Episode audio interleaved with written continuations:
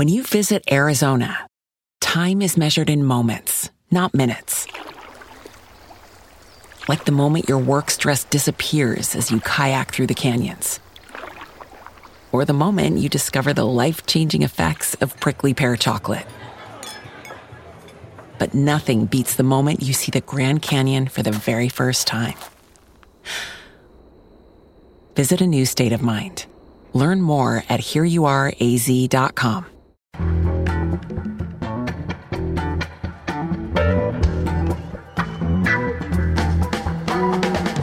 From The Nation magazine, this is Start Making Sense. I'm Jon Wiener.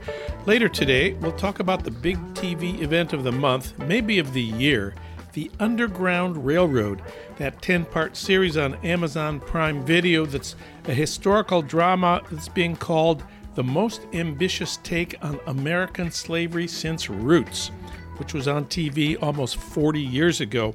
Eric Foner will comment. He wrote the book on the hidden history of the Underground Railroad. It's called Gateway to Freedom. First up, we need to talk about Israel and the Palestinians, and for that we turn to Saree Makdisi. He's professor of English and comparative literature at UCLA. His work has appeared in the New York Times, the Washington Post, the Guardian, the LRB, and of course, The Nation. He's the author of many books, including Tolerance is a Wasteland, Palestine and the Culture of Denial. It's forthcoming from the University of California Press. Saree Makdisi, welcome to the program. Thank you. Pleasure to be here. Well, almost all the news from the East this week is about Gaza. But your piece at thenation.com reports on what Benjamin Netanyahu recently referred to as the second front. What is the second front? The second front is, in his parlance anyway, is the he's referring to the Palestinian citizens of the state. So these are second-class citizens, uh, second-class Palestinian citizens of of the state of Israel I mean, they have Israeli passports and so on, but they have they're systematically discriminated against legally in terms of access to jobs and land and housing and so on and so forth. And for a long time, they've been, you know, off and on, sort of, you know, more or less quiet and then more or less active. And now they're they're in a period where they're entering a, a phase of activity. And so the most remarkable about thing about what's been happening recently is the people on the in, so we call them the people on the inside, meaning the people who are citizens of the state. They're about 20% of the population of the state so they they rose up initially in solidarity with the families in Sheikh Jarrah in East Jerusalem, who are about to be uh, expelled from their homes, and also in response to the Israeli assault on the mosques of Jerusalem as well. And so the most amazing thing about what's happening now is this this sort of grassroots Palestinian mobilization that connects the citizens of the state with those living either in Gaza or in the West Bank or in East Jerusalem in a way that we haven't really seen not at least in this to, to this extent in in previous um, previous intifadas, should we say?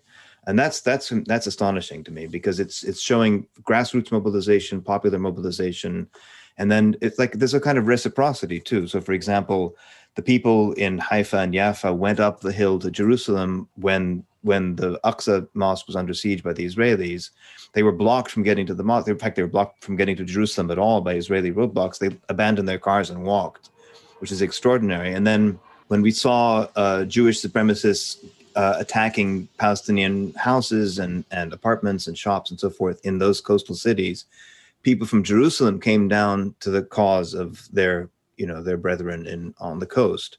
So there's an amazing sense of uh, commonality among Palestinians now, which you know, which of course has always been there, but it has not always been expressed as forcefully, as powerfully as it is these days. And that's one of the transformative things that we're witnessing right now. And another aspect of this second front is attacks on what Israel calls the Arab citizens of Israel in their communities by right wing Israeli Jewish mobs. Yes, yeah, smashing their storefronts and setting up sort of random checkpoints and saying, you know, to people passing by, "Are you Jewish? Are you Muslim? Well, who are you?" etc. And then if they if the if the answer is incorrect, or if they surmise the answer to be incorrect, they drag the person out of the car and beat him savagely. But there's lots of things like that, breaking into people's houses. There's some terrifying videos of you know Palestinians Palestinian citizens of the state, mind you, being barricading themselves into their homes because these guys are trying to break down the doors and get in. It's absolutely terrifying. And and more to the point, what we see is Israeli state security, police or border guards or whatever, sometimes just watching you know quietly and not intervening to help these people but also sometimes participating actively in these sort of racial uh, rampages part of what you're seeing is this and i talk about it in my piece in the nation is this is this sense of what had been a very kind of profoundly held together sort of state project now it's sort of like it's coming apart at the seams. I mean obviously it's not going to fall apart tomorrow but there's a kind of a certain degree of unraveling that we're not really used to seeing and but we're seeing it. And so this duality of the front in gaza on the one hand which is subject to this relentless and indiscriminate bombardment of a civilian population civilian shelterless population not just shelterless but they there's nowhere like normally if you're being bombed you can at least run if, if nothing else you can at least flee somewhere else. In gaza it's a prison you can't get out there's nowhere to flee to and you can't hide.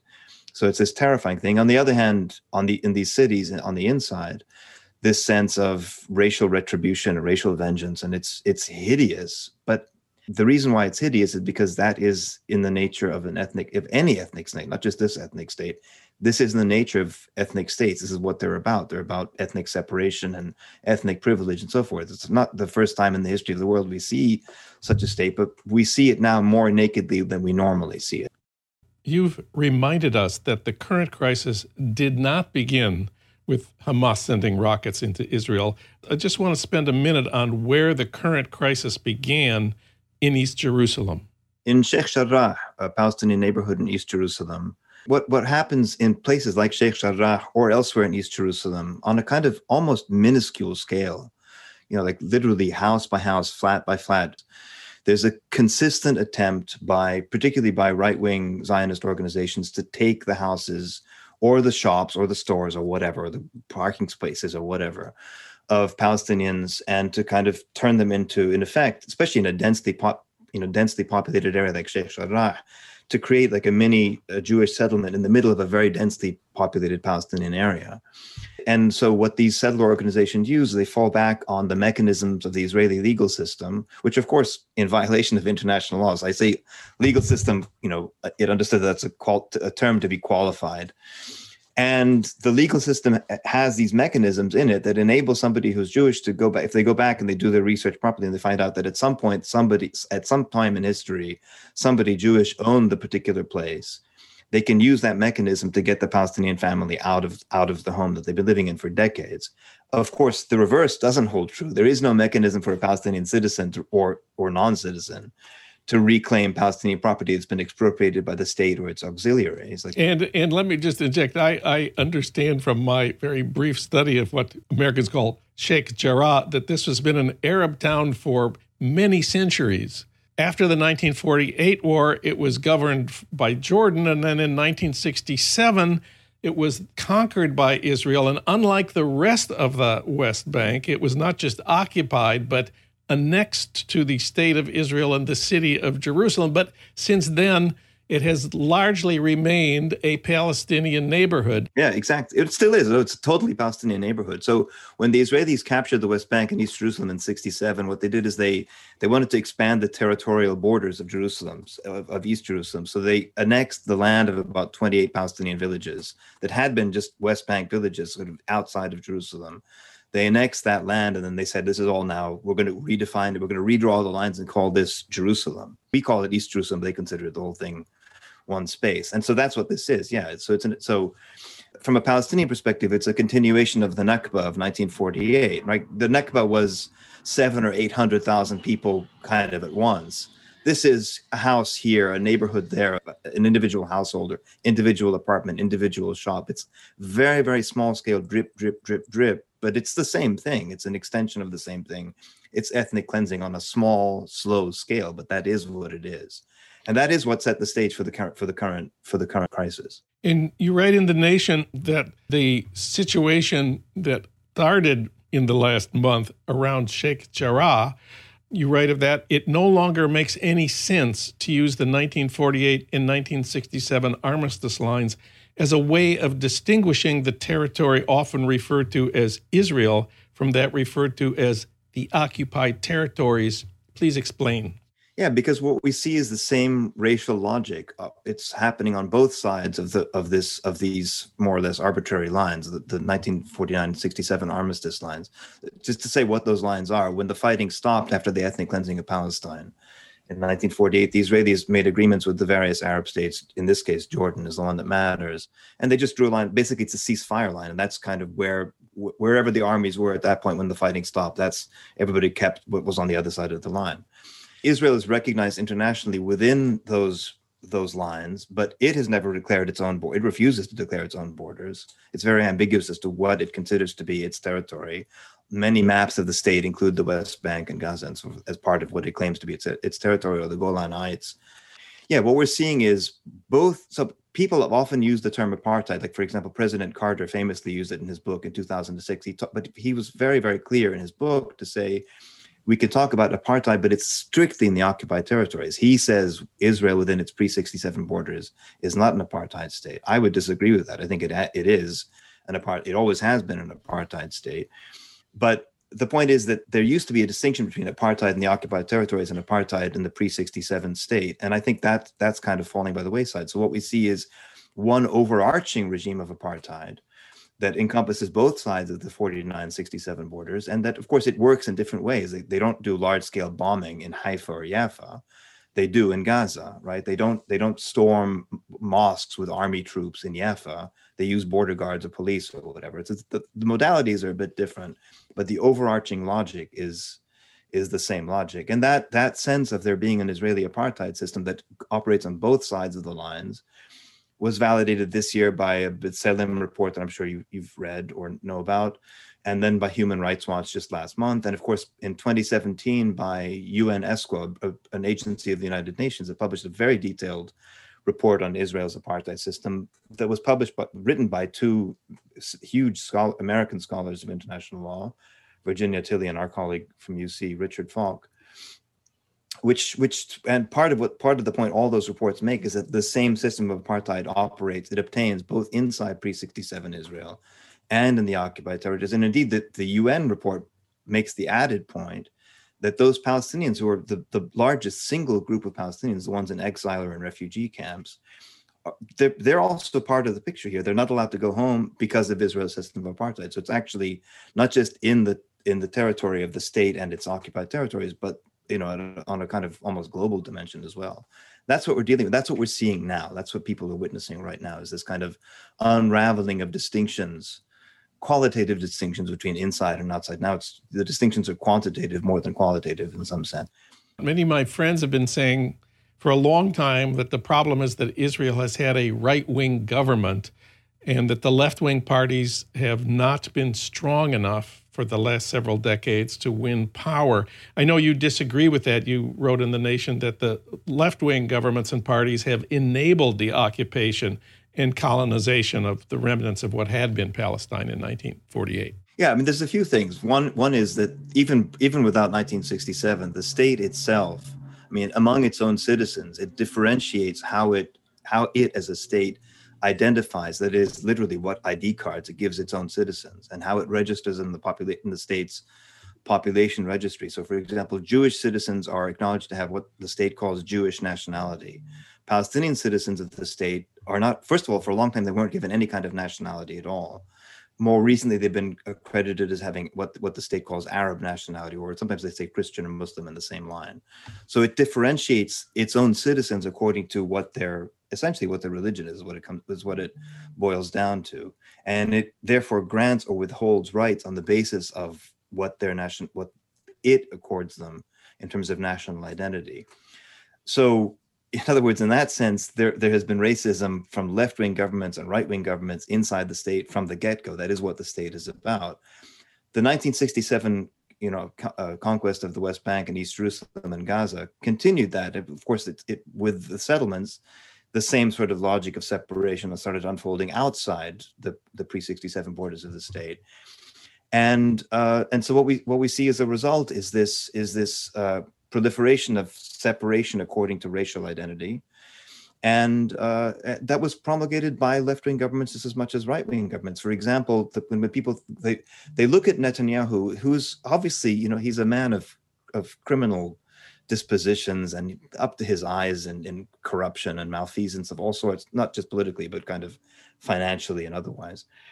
And you know they they harken back to the days of the so-called left-wing labor governments of Shimon Peres or Yitzhak Rabin, you know who. And it's true that they were involved in something called the peace process, but at the same time as they were as they were talking about peace, they were very busily settling, colonizing the West Bank and East Jerusalem, which of course makes peace impossible to achieve.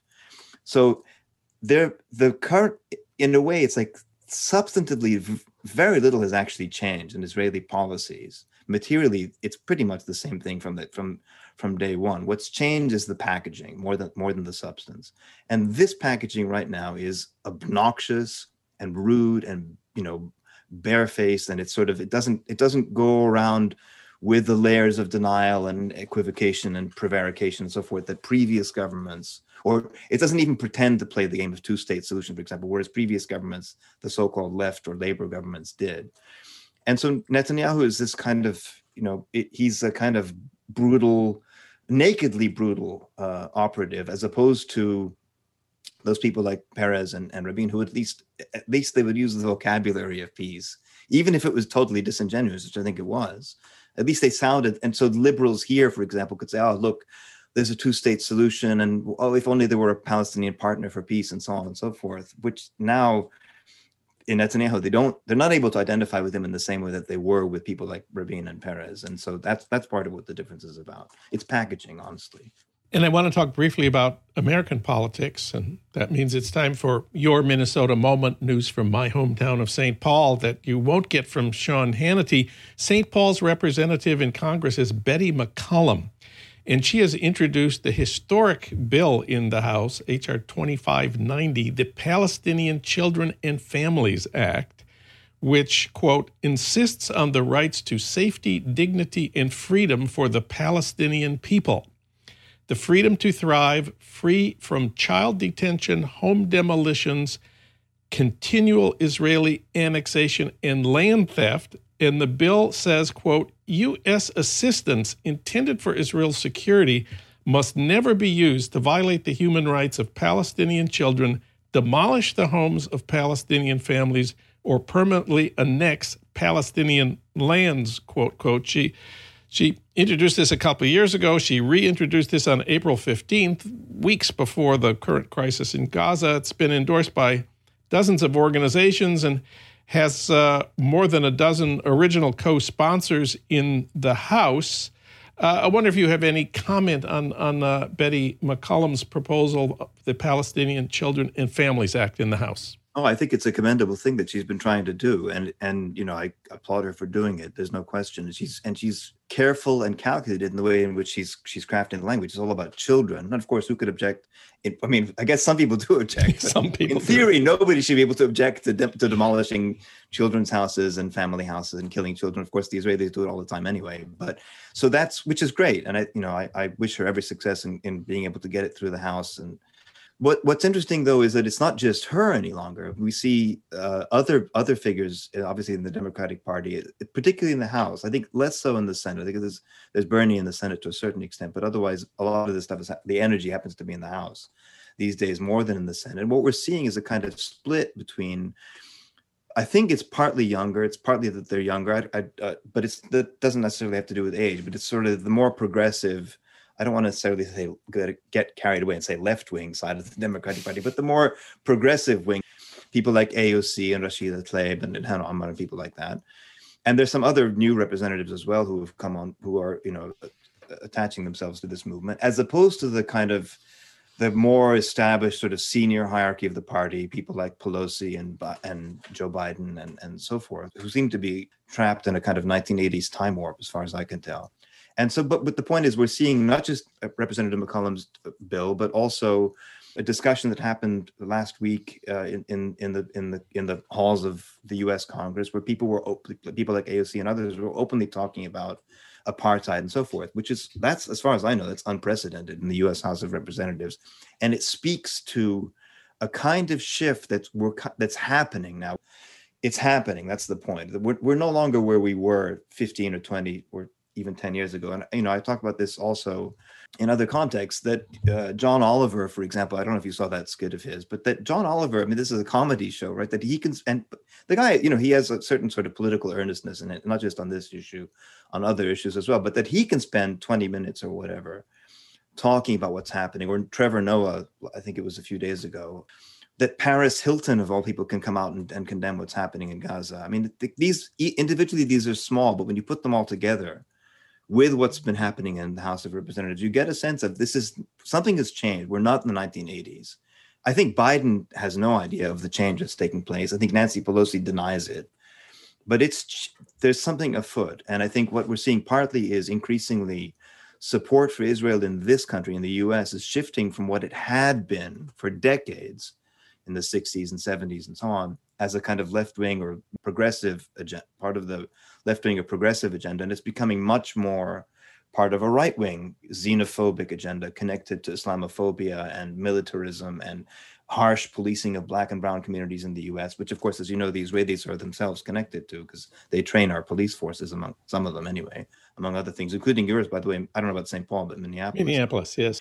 That's the shift that we see taking place right now. And so uh, I think that's remarkable. And I think the idea that you know the U.S. is never going to shift, I think is in, I think that's a mistake. I think the U.S. is shifting, and it'll continue to shift. I think that will open up new possibilities uh, for bringing peace and justice to this question once and for all in the years to come. New possibilities. You can read Saree Makdisi at thenation.com. Saree, thank you for talking with us today. My pleasure, Jon. My pleasure. Absolutely.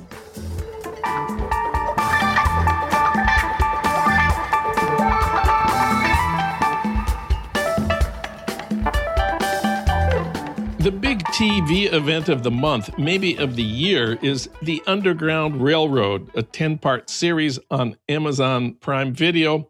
For those who haven't heard about it, it's a historical drama. It's being called the most ambitious take on American slavery since Roots. Roots was on TV in 1977, more than 40 years ago. For comment, we turn to Eric Foner. He wrote the book on the hidden history of the Underground Railroad. It's called Gateway to Freedom, published in 2015. We talked about it here.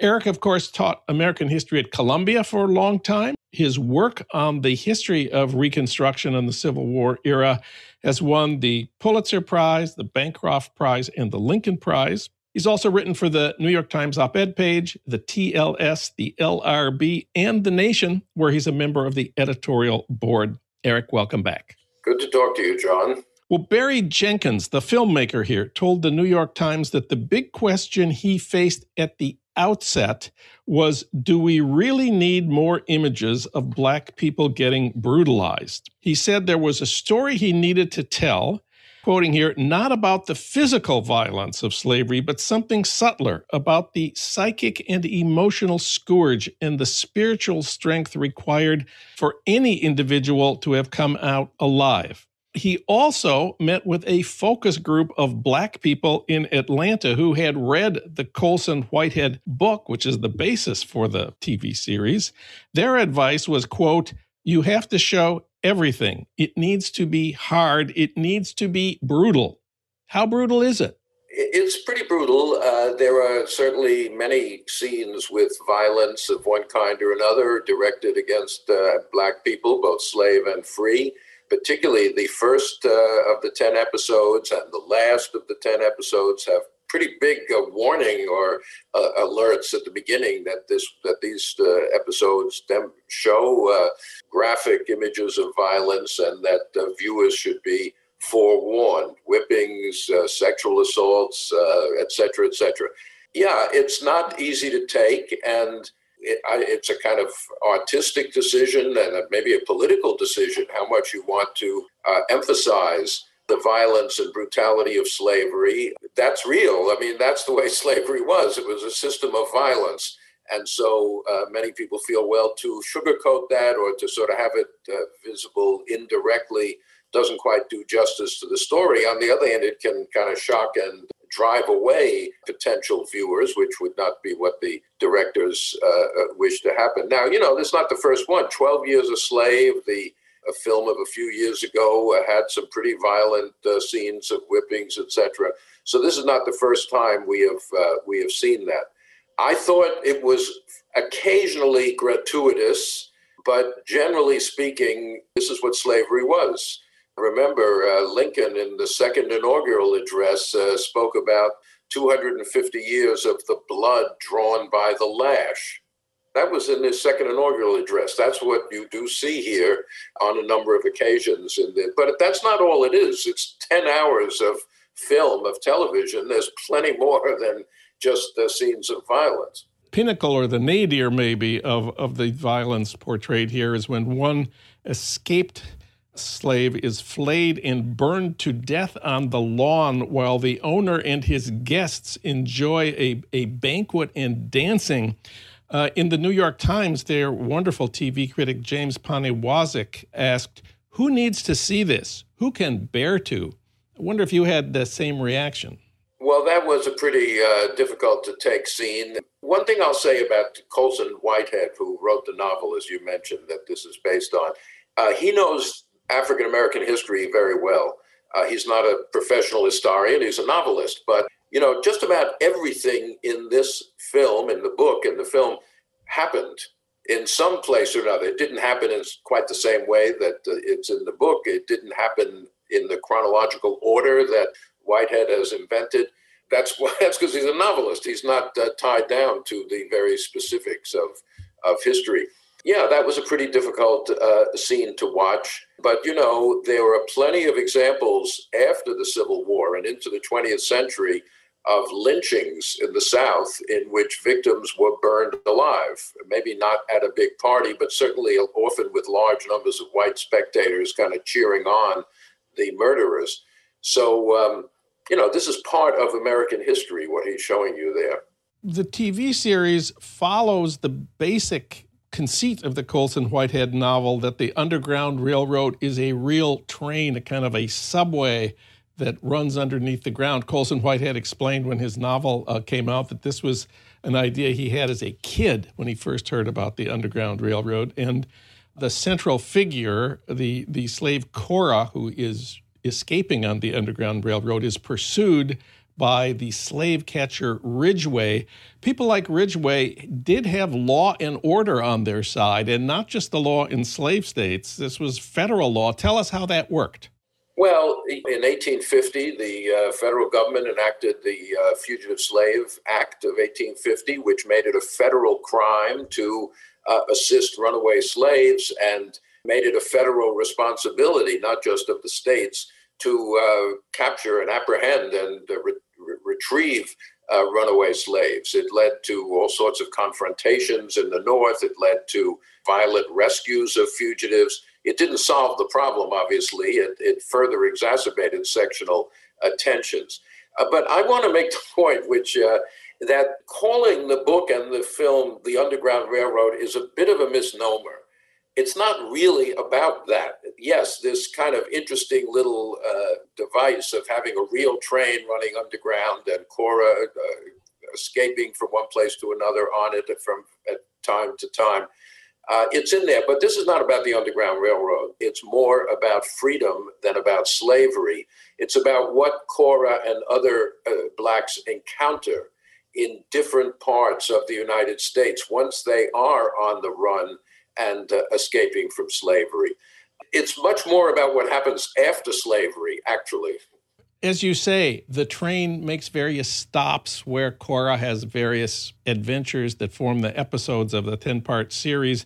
In the North Carolina of the Underground Railroad, it's an all white state that has banned slavery, but it's also banned black residents. Is there any historical basis for that? Absolutely. Yes. As somebody says in the film, uh, you know, North Carolina has abolished slavery and has also abolished Negroes, at least from its own borders.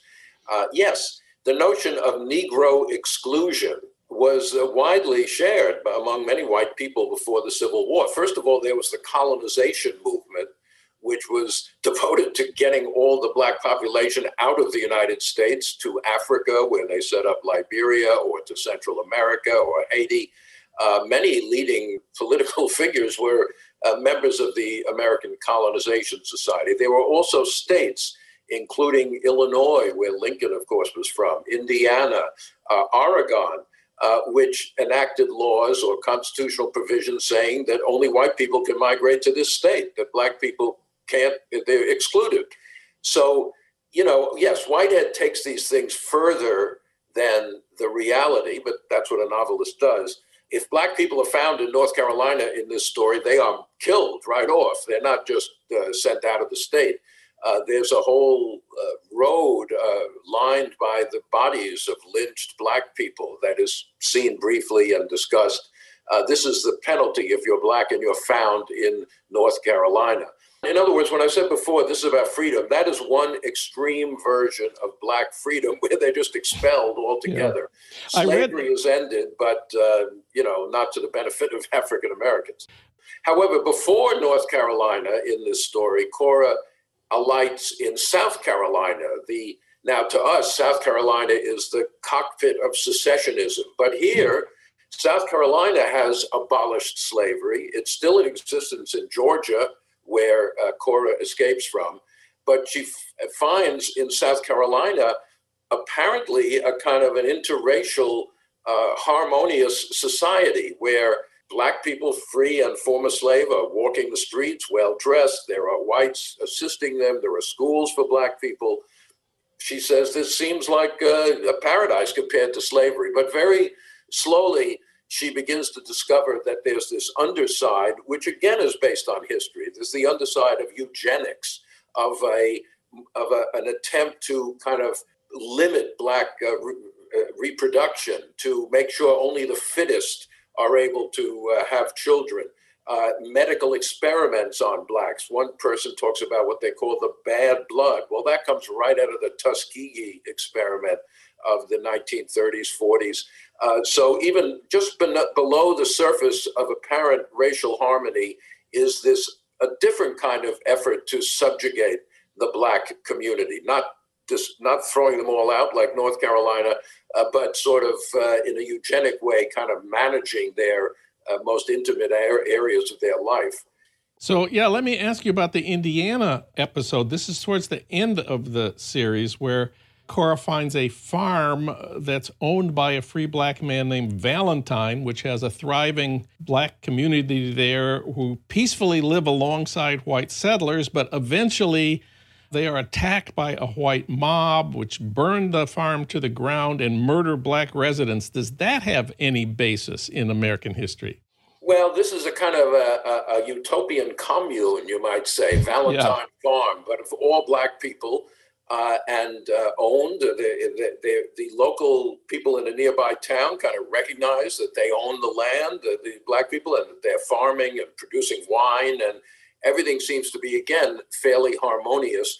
Uh, but um, then the town itself, uh, the farm, faces this question should they harbor fugitive slaves, violating the federal law?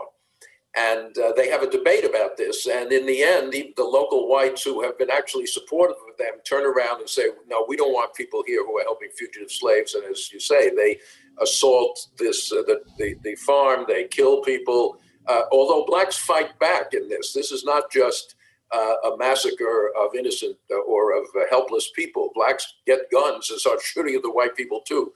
Uh, are there historical uh, parallels or uh, antecedents for this? Yes, of course. I mean, the Tulsa Race Massacre, whose anniversary is coming up next month, uh, other examples of white mobs burning down uh, successful black communities.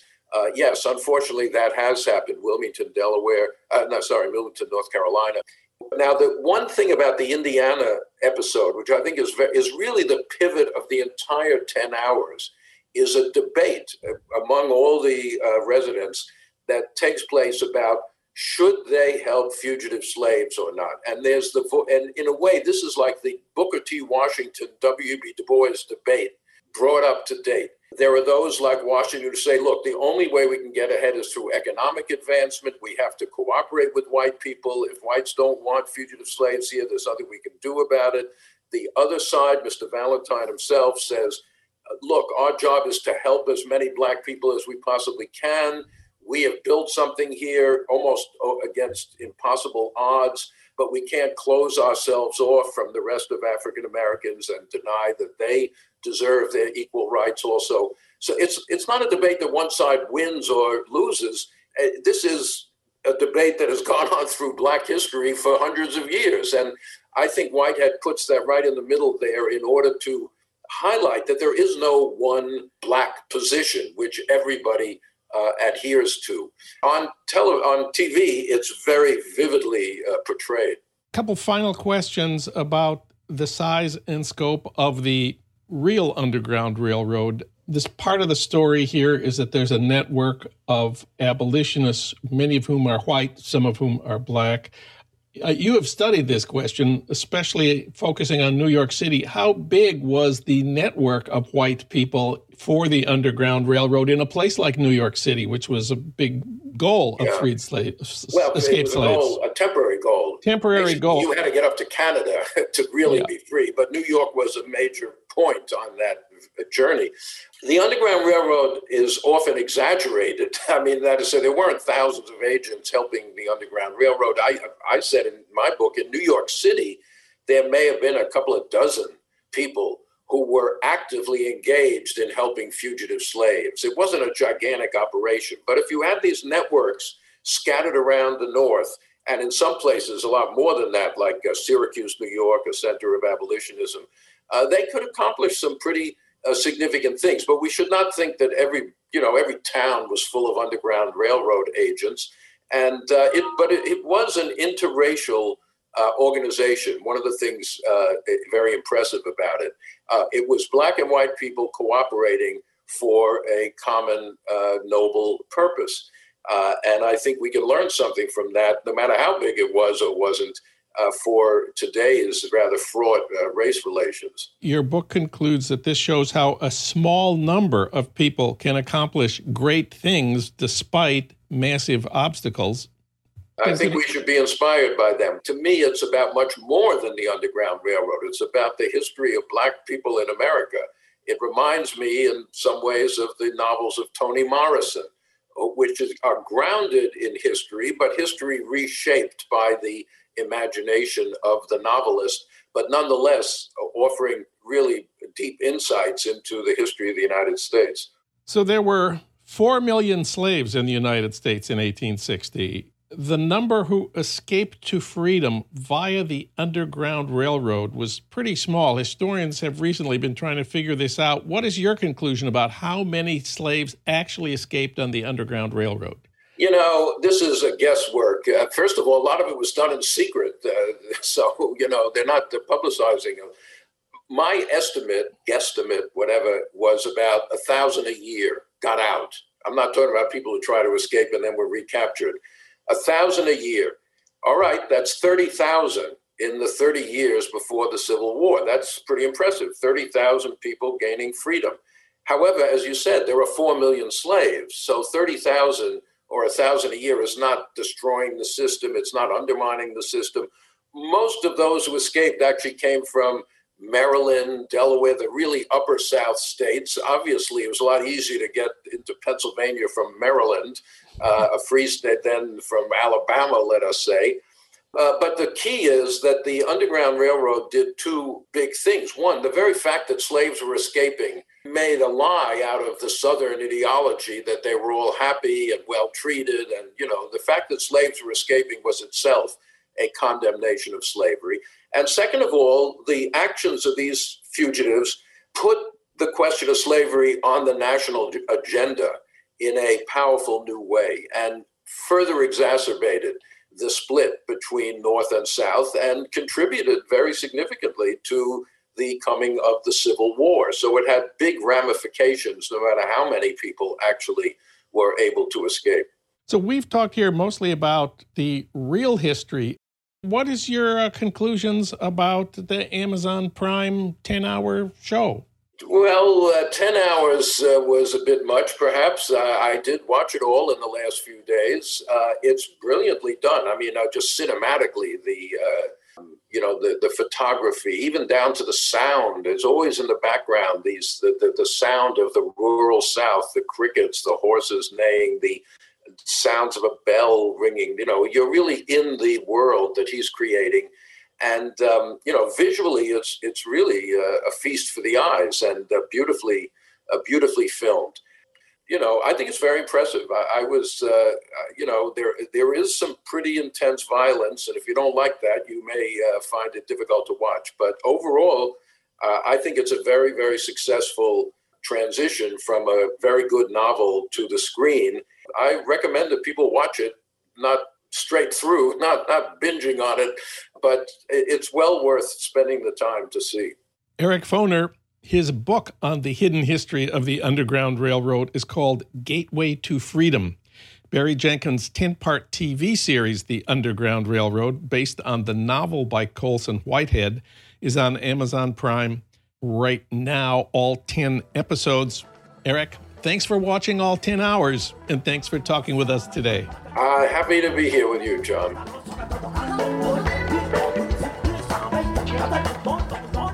Start Making Sense, a podcast from The Nation magazine, is co produced by the LA Review of Books and recorded in Los Angeles at our Blythe Avenue studios. Our audio engineer is William Broughton. Alan Minsky is our senior producer. Frank Reynolds is our executive producer. Annie Shields is The Nation's engagement editor. D.D. Guttenplan is editor of The Nation. Katrina vanden Heuvel is publisher and editorial director of The Nation. Our theme music is from Barcelona Afrobeat, licensed by Creative Commons. You can find out more about Start Making Sense at thenation.com. You can subscribe to Start Making Sense wherever you get your podcasts at Apple Podcasts, Spotify, Stitcher, or Pocket Casts. I'm Jon Wiener. Tune in to Start Making Sense next week for more political talk without the boring parts.